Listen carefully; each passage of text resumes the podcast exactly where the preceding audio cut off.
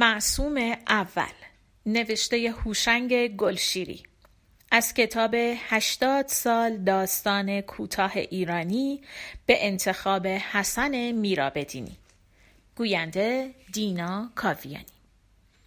برادر عزیزم نامه شما رسید. خیلی خوشحال شدم. اگر از احوالات ما خواسته باشید سلامتی برقرار است و ملالی نیست جز دوری شما که آن هم امیدوارم به زودی دیدارها تازه شود. باری همه خوب و خوشند و به دعاگویی مشغول.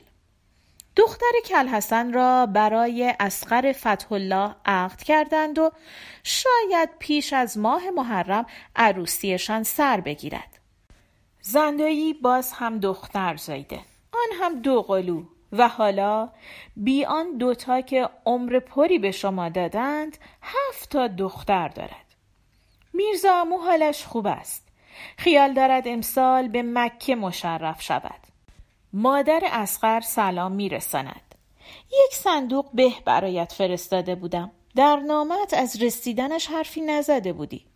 اگر نرسیده بنویس ببینم باز این عبدالله دستگلی به آب نداده باشد. گفت که به وسیله یکی از آشناهایش برایت فرستاده. اما من که باورم نمی شود دو هفته پیش می‌خواستم یک کیسه گونی برنج برایت بفرستم. اما دست و دلم میلرزید که به دست عبدالله بسپارم.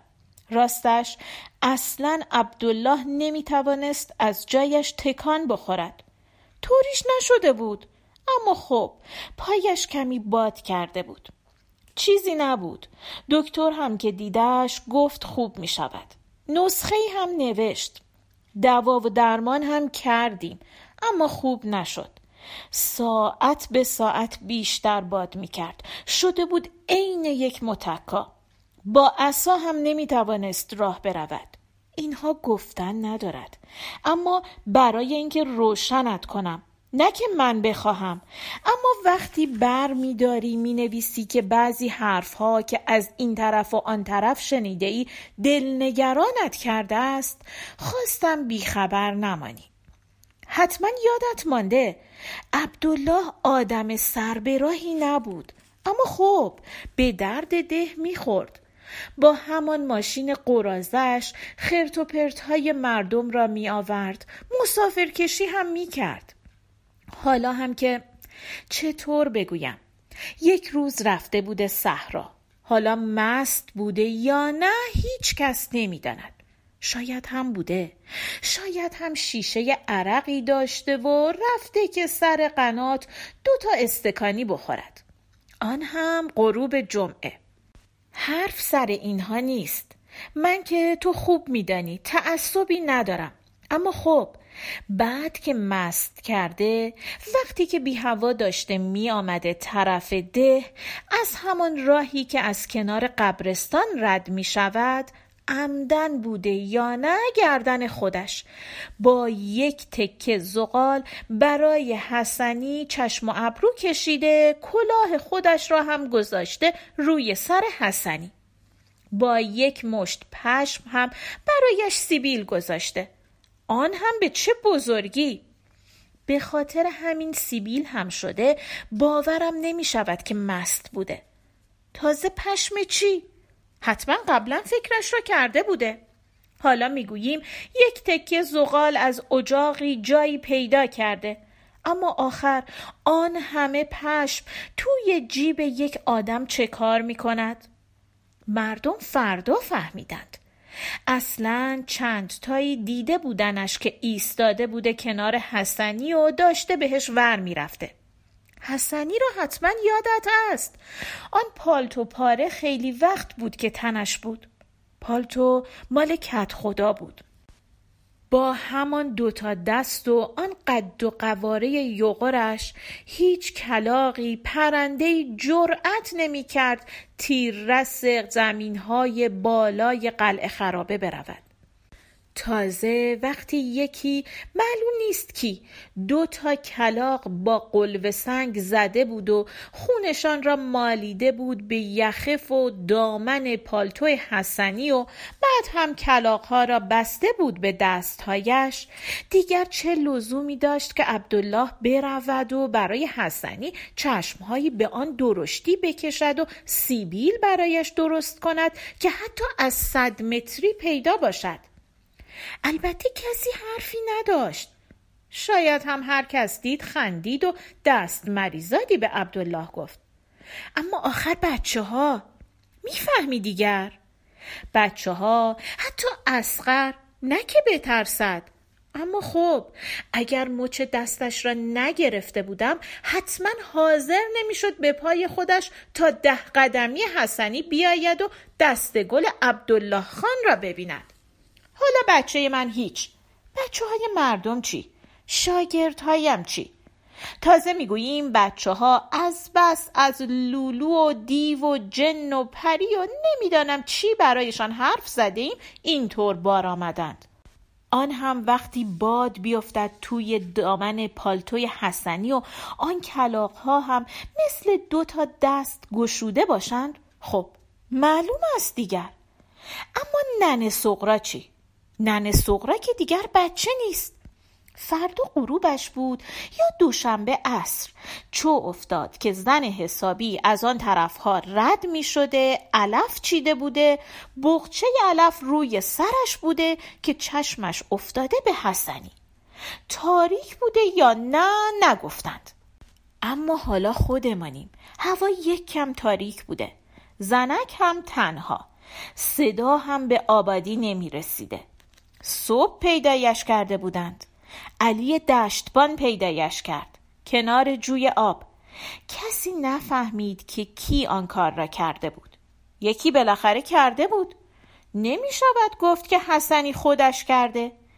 یک کمربند پهن. آن هم به چه پهنی بسته بودند به قد حسنی و یک جمجمه مرده هم گذاشته بودند توی جیب گشاد پالتوش. شاید باد می آمده و هایش را تکان می داده. شاید هم پر و بال کلاق ها تکان می خورده. آن سیبیل های بزرگ هم تکان می خورده. همین طورها بوده حتما. وگرنه چرا زن رشید و بالغ بعد از اینکه با سرکه و کاهگل به هوشش آوردند تا چشمش به حسنی افتاد جیغ کشیده و باز پس افتاده حالا خواهی گفت مگر نمی‌شد با یک لگت حسنی را بیاندازند و راحت بشوند؟ اما مگر یادت نیست که خیلی جاها کدویی کلخری چیزی را می‌گذارند سر یک تکه چوب؟ یا اگر تازه بذر پاشیده باشند و آلبالوها رنگ گرفته باشد چند تا بچه را میفرستند صحرا تا هوار بکشند یا سنگ بپرانند؟ پرنده ها مگر می‌گذارند تخم ریشه بدواند و نیش بزند و برگ و بار پیدا کند؟ تازه بچه ها چی؟ یعنی خود مادرها بدشان نمیآید. چیزی باشد که تا بچه ها دهن باز می کنند یا نحس می شوند اسمش را ببرند و جان خودشان را راحت کنند. کاش قائله به همینجا ختم می شد نگو که زنها دیگر هیچ کدام از آن طرف نمی رفتند. کی باور می کند که زنها از بس بچه ها را ترسانده بودند خودشان هم ترس برشان داشته بود همهشان میانداختند توی بیشه کبوده و از پشت گدار می‌رفتند صحرا بعد می‌دانم باورت نمی شود اما به همین غروب قسم یک روز گرگومیش که هیچ اصلا صبح بوده. تقیه آبیار که سی سال آزگار هر شب خدا توی صحراست دویده طرف ده و سر گذاشته رفته توی خانه مردم. آن هم وقتی ایال میرزا یدالله سرباز پشت تنور بوده. بیچاره زن آبستن آن هم تنها. تقی دویده تا وسط حیات و گفته یا اصلا حرفی نزده زبانش بند آمده بوده. فقط گفته ای وای. همین. بعد نقش زمین شده. ایال میرزا یدالله همان شب بچه انداخت. فکرش رو بکن تقیه آبیار. آن هم صبح. حتی به گمانم آفتاب بلند بوده. وقتی رفته بودند بالای سر تقی و به هوشش آورده بودند چشمهایش شده بود دو تا کاسه خون. دهنش کف کرده بوده. من که دیدمش دیگر چیزیش نمانده بود. پوست و استخوان. گفتم آخر تقی چه مرگیت شده بود؟ تو دیگر چرا مرد حسابی؟ ببین چطور باعث خونه یک بچه شدی. آن هم پسر. گفت ای آقا مگر دست خودم بود؟ من با همین دوتا چشمهام دیدمش. گفتم خب که چی؟ گفت والا چطور بگویم؟ شده بود عین یک قول بیابانی. اصلا داشت توی جاده پشت سر من میآمد. تفنگ به خدا یک تفنگ دلول به دوشش همایل کرده بود. می‌بینی؟ پاک خیالاتی شده بود. با چند تا که رفتیم صحرا دیدیم حسنی سر جایش است. همانجا. تفنگی هم در کار نبود. حتی کلاق ها افتاده بودند جلوی پایش. باور کن ما همه ما از دور ایستادیم و تماشا کردیم. می‌فهمی؟ از دور. دستهایش تکان می‌خورد. فقط دستها. تقی برای خودش آدمی است. روز هم که بوده. حالا از خودم بشنو. این را دیگر نمی شود گفت از این و آن شنیدم. شبش بود. تازه چشمم گرم شده بود که مادر اسقر بیدارم کرد و گفت مرد گوش بده گوش بده. گفتم چی را؟ گفت تو گوش بده. می‌دانستم که مقصودش چیست. حالا خدایی بود که مادرمان توی پستو خوابیده بود. درست است که خوابش سبک است. اما من که از پستو صدایی نشنیدم. شاید هم بیدار شده بود یا اصلا زودتر از مادر اسقر شنیده بود. بلند شدم نشستم و گوش دادم. اگر تو چیزی شنیدی من هم شنیدم. دو تا مچ دستم را گرفته بود و میلرزید. طوری که دستهای من را هم میلرزاند. می‌گفت میشنوی؟ مگر میگذاشت کبریت بکشم و چراغ را روشن کنم صدای به هم خوردن دندانهایش را میشنیدم فقط صدای دندانهای زنم را میشنیدم صدایی نمی آمد. حتی صدای سگها که شبهای دیگر تا صبح پارس می کردند. خروس ها هم نمی خواندند. چراغ را برداشتم و رفتم طرف در. در بسته بود. هر دو چفتش را انداخته بودیم. هوا گرم بود اما خب در را بسته بودیم. زنم گفت تو را به خدا در را باز نکن. تو که زنها را می‌شناسی. من هیچ باکیم نبود. اما دیدم زن است نکند پس بیفتد. رفتم طرف پنجره پرده را عقب زدم. چیزی پیدا نبود. حالا مگر می‌شد چفت پنجره را باز کرد؟ هوا ابری نبود نه صاف بود. ستاره ها به چه درشتی؟ گفتم می‌بینی که چیزی نیست؟ اما بود. یعنی فکر کردم که حتما چیزی هست که سگ ها پارس نمی کنند تازه خروس ها چی؟ زنم گفت حالا نیست. از وقتی چراغ را روشن کردی دیگر صدایی نمی آید گفتم پس بگیر بخواب. اقلا به فکر بچه ها باش. دلم مثل سیر و سرکه می جوشید خدا خدا می کردم که اقلا سگ خودم پارس کند. زیر درخت انجیر نیمخیز نشسته بود. روی دو تا دستش بلند شده بود. گوشهایش را تیز کرده بود. دومش هنوز روی زمین بود. شامه سگها قوی است. می‌دانستم که گرگ نبایست باشد. اگر برف بود شاید اما گفتم پیری پیری! آهسته گفتم برای همین نشنید. یا شنید اما بر نگشت. دومش را هم تکان نداد. مثل یک تکه سنگ نیمخیز شده بود رو به در خانه. زنم گفت شنیدی؟ گفتم چی را؟ چیزی که نیست. خدایی بود که زنم توی رخت خوابش نشسته بود. اگر می‌دید اگر میآمد دم پنجره و پیری را می‌دید که چطور نیمخیز شده بود و گوش می‌داد حتما کاری دستم می‌داد. پنجره را بستم. این دفعه هر دو تا چفتش را انداختم. به خاطر زنم پرده را نکشیدم. گفتم دیدی که خیالاتی شده بودی؟ چراغ را پایین کشیدم و گذاشتم پهلوی دستم و دراز کشیدم. حالا همینطور منتظر بودم. گوش به زنگ که کی پیری پارس می کند تا کی؟ خدا می داند باز شکر خدا که زنم خوابش برد. اما من همینطور بیدار ماندم. آن وقت بود که شنیدم. نه خیال نمی کردم اصلا خیالاتی نشده بودم. درست صدای پا بود. نه که کسی قدم بزند. اصلا. مثل اینکه میپرید روی یک پا. صدای کندهی بود که به زمین بزنند. آن هم صدای کندهی که سرش را نمد پیچ کرده باشند. تازه صدا توی هوا نبود. از زمین بود از متکا. اما توی هوا خیر نبود. سرم را که از روی متکا بلند می کردم نمی شنیدم. اما تا گوشم را به قالی می گذاشتم حتی به نمد زیر قالی می شنیدم. صدا می آمد. پشت سر هم نبود. حتی گاهی فکر می کردم که دیگر تمام شده است یا دور شده. اما بعد از چند لحظه نه چند ساعت با صدای برخورد کنده نمد پیچ شده را با زمین می شنیدم. گوشم را به دیوار هم که گذاشتم شنیدم.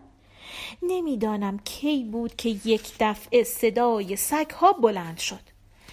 اول سگهای محله بالا پارس کردند. بعد هم پیری. پیری زوزه می‌کشید. درست مثل وقتی که سگها شوم می‌شوند و رو به خانه ای زوزه می‌کشند. یا رو به ماه و آدم تنش میلرزد که نکند سگ بویی برده باشد و همین فردا پس فردا کسی از اهل خانه میمیرد. صدا قطع نشده بود. اما دیگر خیلی آهسته بود. مثل اینکه نبود. یعنی من برای اینکه نشنوم بلند شدم و نشستم. توی رخت خوابم نشستم. لحاف را هم دورم پیچاندم و نشستم. اما باز سردم بود. پشت به دیوار ندادم. می‌دانستم که از تن دیوار بود که صدا می آمد سگها فقط وقتی سپیده زد و پنجره درست و حسابی روشن شد از صدا افتادند. ظهر خبر شدم. یعنی مستخدم مدرسه خبرم کرد که دختر کت خدا را توی صحرا پیدا کردند.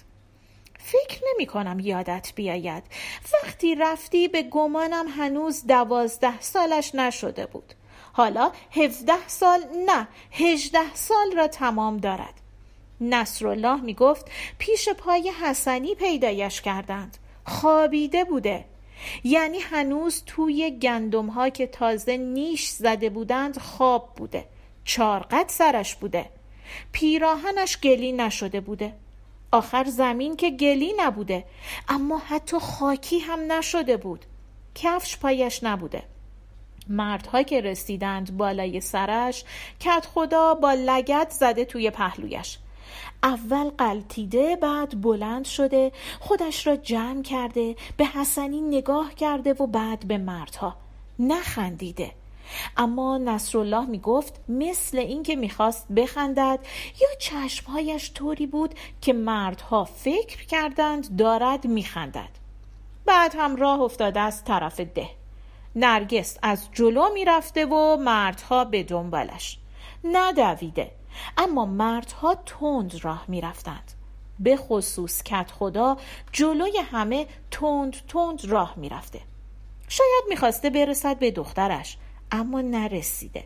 بعدش هم یعنی فردا. خب میدانی مردم چقدر ولنگارند خودم شنیدم که حالا یادم نیست از کی.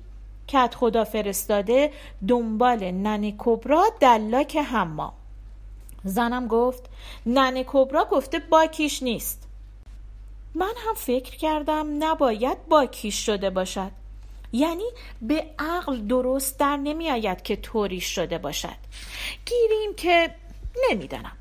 من که گفتم صدای پایش را شنیدم. چند تا دیگر هم شنیده بودند. استاد قربان شنیده بود. اما می گفت تو خواب شنیده یا اصلا خواب بوده که شنیده. بعد هم که بیدار شده دیگر نشنیده. حتی سرش را که دوباره گذاشته روی متکا و خواسته بخوابد نشنیده. شاید هم تقصیر ننه کبرا بوده که زنم یک هفته بعد آن حرفها را زد. قسم می‌خورم که بالاخره زن همسایه چفت دهن ننه کبرا را باز کرده. من که باورم نمی‌شد. حالا هم نمی‌شود. درست است که تا دو سه ماه کسی رنگ نرگس را تو کوچه و حتی حمام ندید. اما خب گفتم شاید دلش نمی‌خواهد چشمش توی چشم مردم بیفتد. یک ماه پیش بوده به گمانم که زنم گفت ننه کبرا را دیدند که تا سرش بوده و می‌رفته صحرا. کی؟ غروب آفتاب. پیچیده توی قلعه و از پهلوی قبرستان رفته صحرا. حالا کی بوده؟ گفت که قسمش داده به کسی نگوید. یک هفته بعد هم گفت که دختر کت خدا را توی حمام دیده. رنگش به سفیدی ماست بوده. دختر هجده ساله مردم درست و حسابی سر زبانها افتاده. چطور می شود باور کرد؟ من خودم هم دیدم. یعنی دوم و یا سوم مهر بود که شاگردها را به صف کردم. یک توپ هم دادم دست مبصرشان که آنها را ببرد صحرا. آن طرف قنات.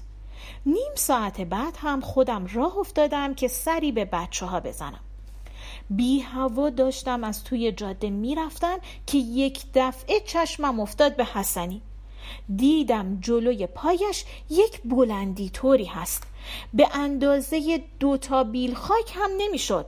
اما خب مثل قبر بچه بود. مگر یک جنین دو سه ماهه چقدر جا می‌گیرد؟ ماتم برده بود. آن هم غروب و یک زن تنها. این ننه کبرا هم عجب دلی داره. من که میدانی دیگر آن تن و توش آن روزها را ندارم. چهل و سه سال کم نیست. می‌دانستم که حسنی ممکن نیست راه برود. چه رسد به اینکه مرا تعقیب کند و دنبال من بیاید؟ اصلا فکرش را نمی کردم که پشت سرم باشد. اما باور کن از جلوی رویم مطمئن نبودم. این دفعه درست حس می کردم که دیگر توی زمین نیست. توی تن زمین نیست بلکه در هوا و یا از هواست. در تن هواست که صدای پایش را میشنوم. راستش را بگویم حس می کردم که صدای آن پای چوبی نمد پیچ شده را هماهنگ با ضربان قلبم می شنوم.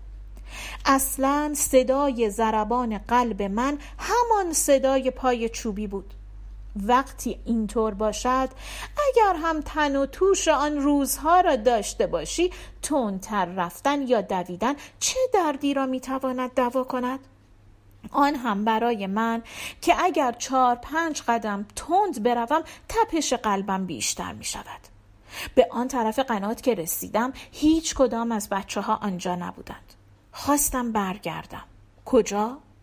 انگار تپش قلبم با ایستادن هم آرام نمی‌شد. وقتی نشستم پیدایشان شد. آن هم نه به صف بلکه تک تک یا چند تا چند تا. دو تایشان هم نبودند. مبصر گفت فرار کردند رفتند خانه هاشان. مبصر گریه می کرد. لباسش خیس خیس بود. وقتی می‌خواسته از جوی آب بپرد افتاده توی آب. از دست من چه کاری ساخته بود آن هم با آن صدای لعنتی قلبم بچه ها را به صف کردم این دفعه دو به دو به صفشان کردم و برشان گرداندم از کنار قبرستان برنگشتیم. انداختیم پشت بیشه و رفتیم مدرسه. حالا اگر تو هم بودی باورت می‌شد که زن حاج تقی بعد از آن همه دوا و درمان که برای بچه دار شدن کرده بود از کنار قبرستان برود پهلوی حسنی. پنج بار دور حسنی بگردد و بعد سه بادیه آب به نیت غسل ترتیبی بریزد روی سر و طرف راست و طرف چپ حسنی و از همان راه برود حمام. تازه عبدالله چی؟ پریروز که از شهر می آمده چند تا مسافر داشته. توی ماشین با مسافرها با یکی دوتایشان شرط می بندد یا آنها عبدالله را سر قوز می اندازند تازه شب. می‌گویند شرط کرده برود و آن تپه خاک جلوی پای حسنی را بکند و ته توی کار را در بیاورد. چرا قوه هم داشته؟ آن دوتا یا چند تا مسافر هم می ایستند کنار قبرستان توی جاده. عبدالله راه میافتد. سیاهیش را می‌دیدند. حسنی هم پیدا بوده. باد می آمده عبدالله نور چراغ قوه را درست انداخته بوده روی حسنی. سیبیل حسنی از این دور پیدا نبوده. اما مردها می‌دیدند که دو تا دست حسنی تکان میخورده. عبدالله بیل روی کولش بوده و می‌رفته. بعد می‌رسد به حسنی. درست جلوی حسنی. چرا قوه را کجا می‌گذارد؟ معلوم نیست. اما همه دیدند که عبدالله روشن بوده. حسنی نه. می‌بینند که عبدالله چند دفعه خم و راست می شود بعد دیگر هیچ کدام نمی بینند که چه کار می کند تاریک می شود و یک دفعه صدای فریادش را می شنوند فریاد نمی کشیده نه درست مثل زنها جیغ می زده چه کار می توانستند بکنند؟ معلوم است. هیچ کس غیرت نمی کند جلو برود. عبدالله داشته جیغ می زده. اصلا دیگر داشته ناله می کرده. بعد هم که خبرمان کردند و با چراغ رفتیم صحرا عبدالله را دیدیم که روی یکی از قبرها افتاده بود نزدیکی های ده.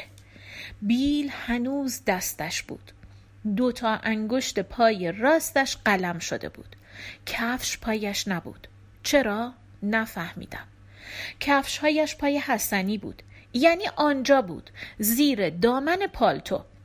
از زیر دامن پالتو فقط نوک کفش ها پیدا بود. چرا قوه هم توی جیب حسنی بود. خاموش بود. حسنی ایستاده بود. دو تا پا داشت. آن تپه خاک هم دست نخورده بود. من فکر می کنم دوباره درستش کرده بودند. صافش کرده بودند. مثل قبر. یک قبر کوچک. عبدالله بچه رعیت است.